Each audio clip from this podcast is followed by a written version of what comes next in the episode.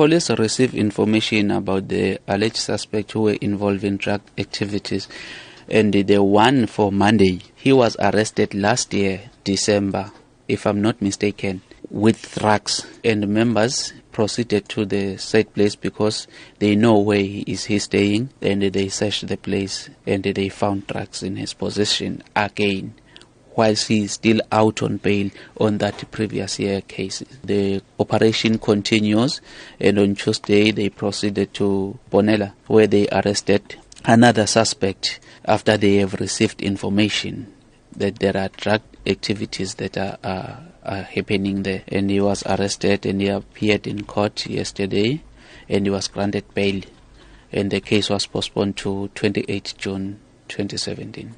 Hawks in the province has of late secured many key arrests with regards to the drug trade in the province.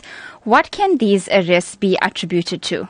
Uh, these arrests can be attributed to those whistleblowers who are keeping in touch with our members at the ground level, and they will follow up that information and proceed to the said places and effect arrest. The drug scourge in the province is obviously plaguing many communities, uh, specifically, if I could name a few, those like Chatsworth, Phoenix and so forth. How important are whistleblowers in this regard? Communities that notice that there are drug dealers in their area to be able to blow the whistle and report those so that police can act on those tip-offs.